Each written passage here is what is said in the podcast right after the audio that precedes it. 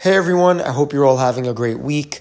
I wanted to do an audio tonight on connecting to Hashem and experiencing true joy through things other than learning Torah and prayer. Uh, as you know, we've done many audios on Torah and prayer, but there are many other incredible ways to connect to Hashem and elevate ourselves. I mean, technically, we can really connect to Hashem through anything if we have the right kavanah and concentration and have enough understanding and wisdom, like we've said in previous audios. But today, I'm zoning into three specific things that if we do with kavanah and with joy, all have incredibly powerful effects on us and our connection to Hashem, as brought down by the most authoritative sages on the subject, like Rabbi Nachman and other Kabbalists. So let's get into it. Number one, berachot, blessings. I heard a beautiful divrei Torah from Rabbi Ezra Shrem from Israel a couple of nights ago on the power behind berachot. You see, we tend to think that the subject of berachot is something we learn as children and teach to children, where we simply place the right blessings on the right foods, right? Like shakol on water, adama on potato, and move on. The reality is, though, the greatest sages in history pondered and analyzed the various berachot and spent their entire lives trying to enter the proper kavanot on the berachot to trigger these spiritual energies and powers behind them.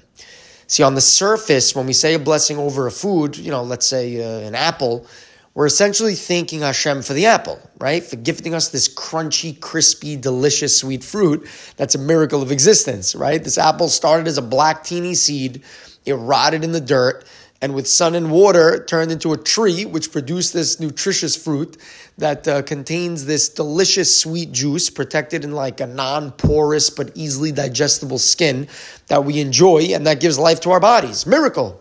So we say thank you thank you hashem for being able to eat this fruit. On a deeper level however the berachot actually do much more. See the berachot tie us to hashem in the moment and elevate and make holy both ourselves and that which we are blessing. When we say Baruch Atah Hashem, we're not blessing Hashem the way it may seem. Bless you, Hashem. Hashem needs our blessing? Of course not. What we're actually saying is, Blessed are you, Hashem, meaning Hashem, you are blessing. And we are actually connecting ourselves to this source of blessing, Hashem, who is the ultimate source of blessing, and infuse both ourselves and that which we're blessing with the Holy Spirit of Hashem. So when we say Baruch Atah Hashem Elokeinu Melech Haolam Borei Pri and eat an apple, essentially what we did was we connected ourselves to Hashem, brought the blessing down from Hashem, who is the source of all blessing, and infused that holiness into ourselves and the fruit, so that as we eat the fruit, the holy sparks within the fruit rejuvenate us in our bodies and bring us closer to Hashem. Now, this may sound unbelievable to hear or like fantasy, but you know, when I say holy sparks, but this is a Kabbalistic concept and it's true. Blessings are a way to connect to the energy of Hashem and bring down blessing and release the holy sparks found in things. That's why the Mefarshim say that even though Hashem created trees and grass and all the other herbage on their respective days, right, during the first few days of, of creation, you know, the Mefarshim say nothing actually happened, nothing grew until man was created because man had to pray for rain in order for everything to grow. Hashem wanted man's prayer. Hashem wanted Adam to pray for the rain so that rain would then come down, right? The blessing would then come from heaven if the man connected to Hashem, the source of all blessing, through prayer. Now, again, you might ask, why does Hashem want this? Meaning, why does Hashem need man's prayers? Hashem just couldn't make the rainfall eh, or the stuff grow? Like, why does man have to pray for rain for the plants to grow. You know, we also learn that Avraham and Sarah and Yitzchak and Rivka and Yaakov and Leah struggled to have children, or Yaakov and Rahel struggled to have children, so that they would pray to Hashem. Meaning Hashem wanted their prayers, so we withheld their children. Why does Hashem need to do that? We just said also, like I said, that making a blessing over fruit connects us to Hashem, the source of blessing, and brings down holiness that gets infused into us and the fruit and holy sparks. Why can't Hashem just make it that the blessing's there, the holiness is just there, and we just eat and the sparks come out and we call it a day? So Rabbi Ezra explained because that's not what creation's about. Meaning, where Hashem just does everything and we just live. No. Hashem made the world and human beings so that human beings would be his partner in creating the world. Hashem created human beings to connect with Him and be a partner in His creation. So Hashem created the potential for growth but man had to pray for rain to complete the creation. Hashem created the potential for childbirth and continuity of the human race, but man had to pray to conceive. Hashem created fruit and the power behind what the fruit can do for us, but we have to bless the fruit to derive the spiritual benefits and the sparks that lie within it. You see, Hashem wants us to be his partners in this world. And one of the ways we are partners with Hashem is through praying and by extension, blessing. You want your children to live long, healthy, holy lives? Bless them. Pray for them. You want your food to be healthy for your mind, body, and soul? Bless the food.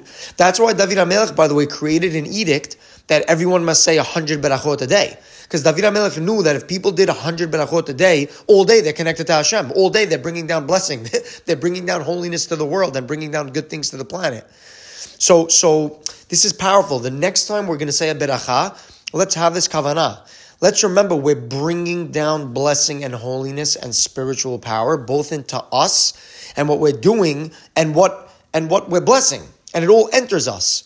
And as the Kabbalah says, when we bless our food, and it's kosher, of course, we receive all the spiritual sparks hidden in the food. It goes into our souls, and our body gets filled with light, with holiness, with purity, with strength, with power.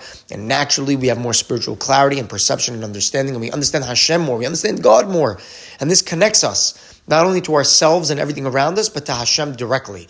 So let's start saying berachot with joy and excitement. So that's number one, blessing. Blessings connect us to Hashem. Number two, mitzvot. Okay.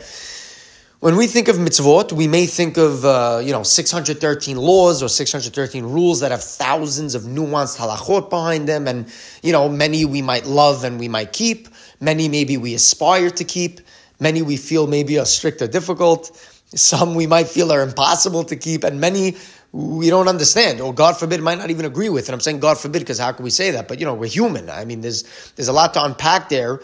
Um, but you know, many people even say it's not our way, it's not our custom. You know, a lot of mitzvot have been debated or interpreted differently over thousands of years. Nonetheless, nonetheless, the point is there are 613 plus mitzvot, right? If we're talking halachot and the issuances from the rabbis, etc. But there is one thing we know for sure: every mitzvah Every halacha, every detail that Hashem has in His Torah that He imparted to us is for our benefit.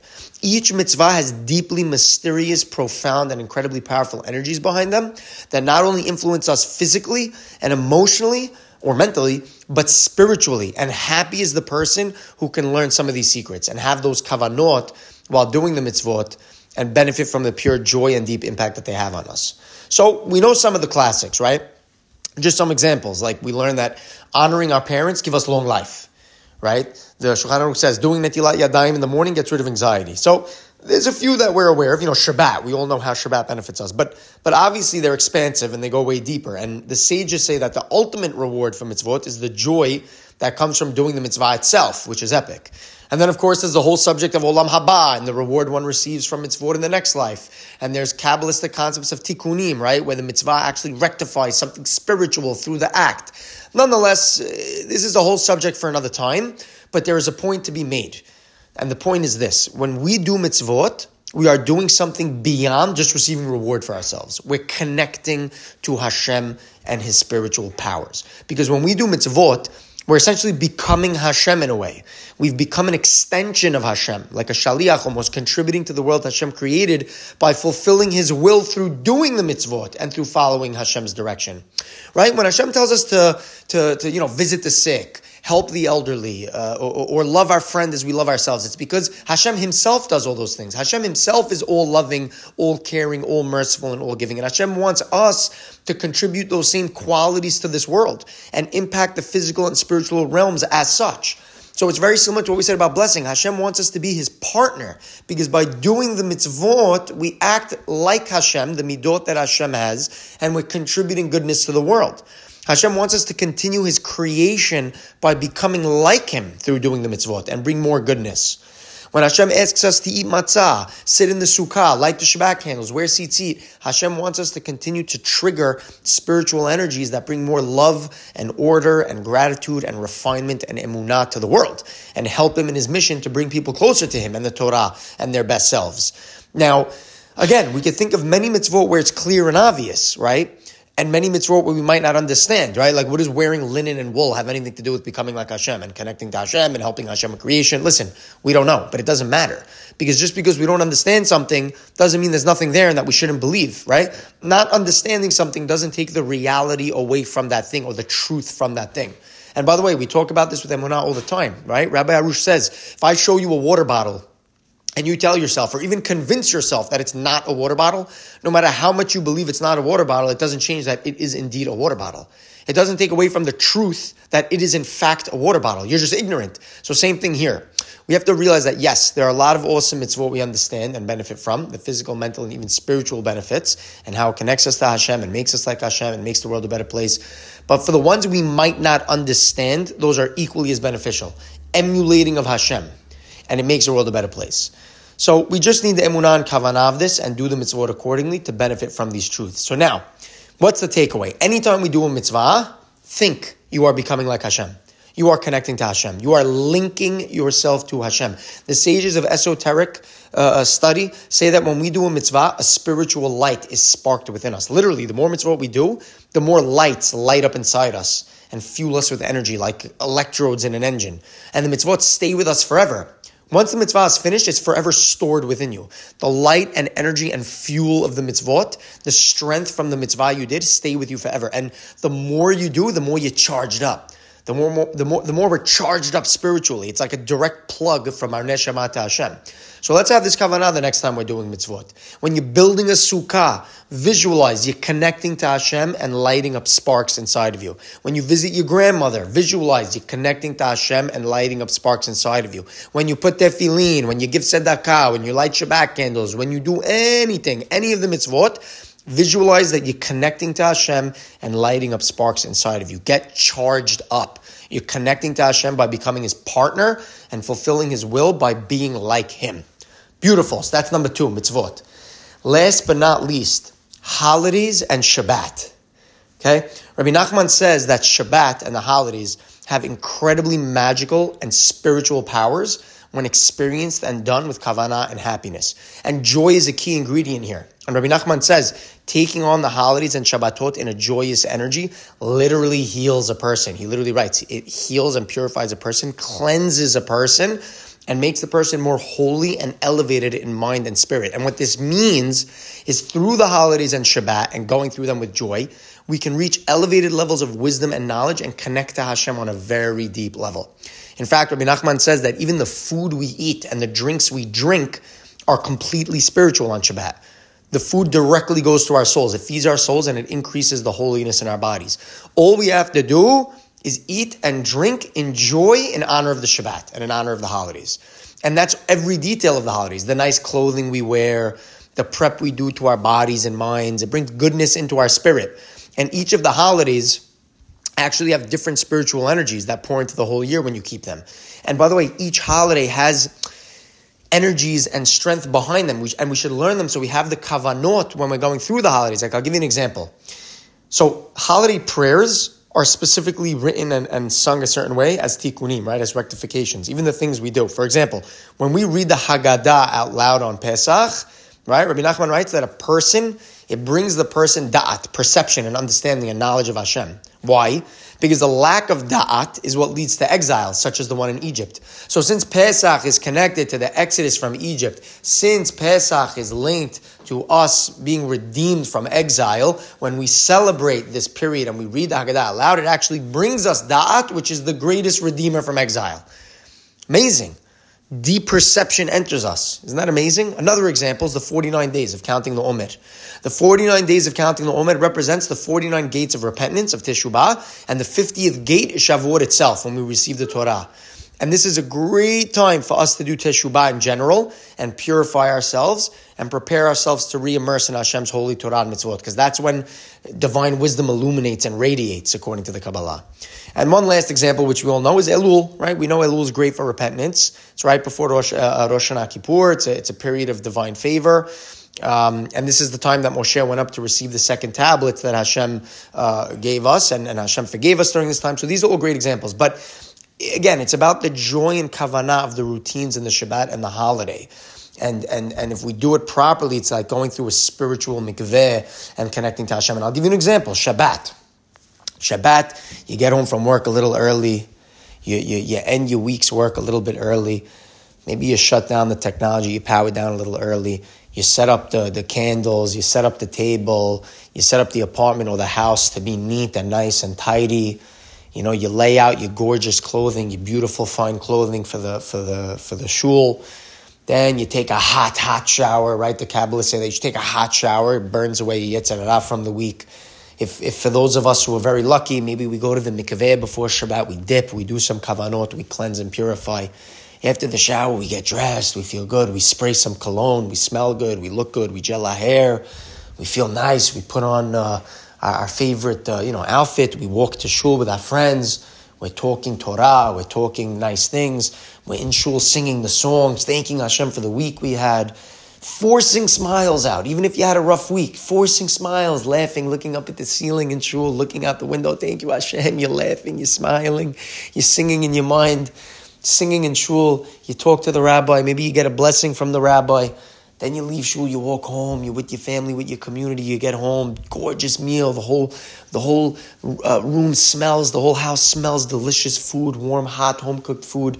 You drink warm soup, right? Or, or, not even, we didn't even get there. You're singing Shalom Aleichem, you're with the children, you bless the children. You say Hamotzi, this hot, fluffy, crispy, delicious warm bread, you eat it dip it in your hot soup. You have delicious chicken and roast and rice. I mean, you understand why the physicality becomes spiritual because we're describing food, which generally you would say is superficial, it's physical, but because it's lichbod Shabbat, and it's in the kavanah of Shabbat. How spiritual does it feel? How soothing to your mind, body, and soul is what is what I'm describing to you. The hot food comes out, you're eating it, you're drinking delicious wine, it warms your body, relaxes your mind, lifts up your heart. You're telling stories to the family, you're laughing, catching up. It's magnificent. And this is just Shabbat. We're only and it's only a few hours into Shabbat. I could go on. The audio will go 50 minutes. We could talk about the next day, going to shul, carrying the Torah, singing to the Torah, dancing with it. It's endless. And I didn't even go through the holidays. Sukkot. How fun is Sukkot? Decorating the Sukkah, barring lulav and etrog. You're in the Sukkah, you're eating, you're talking. Pesach, matzah, you hide it, you find it. Rosh Hashanah, the shofar, blasting, blaring in your ears, giving you goosebumps down your spine, chills all over your body. You, you, you want to repent, you want to be better. Shavuot, when we got to Torah, you're up all night, your mind's elevated. I mean, I could go on and on and on, but I'm trying to create the picture for you guys, like where where where this is a way to connect to Hashem. And Rabbi Nachman writes that whatever we achieve over the holidays lasts, lasts, with lasts with us the whole year. And all the mitzvot we do the whole year, their joy comes out on the holidays. So it's a cycle. So this is another way to connect to Hashem. And I, as much as I'm yearning and I'm feeling the passion and I want to keep giving examples of holidays and Shabbatot because it's such a it's such a subject so passionate so I'm so passionate about it and I'm going to do a separate audio I think on Shabbat and holidays in general but the point is that it's a great way to connect to Hashem. So I'm going to conclude here because it's a long audio. Three ways to connect to Hashem with joy and kavanah and be a partner in Hashem's creation. Number one berachot blessings. Number two mitzvot.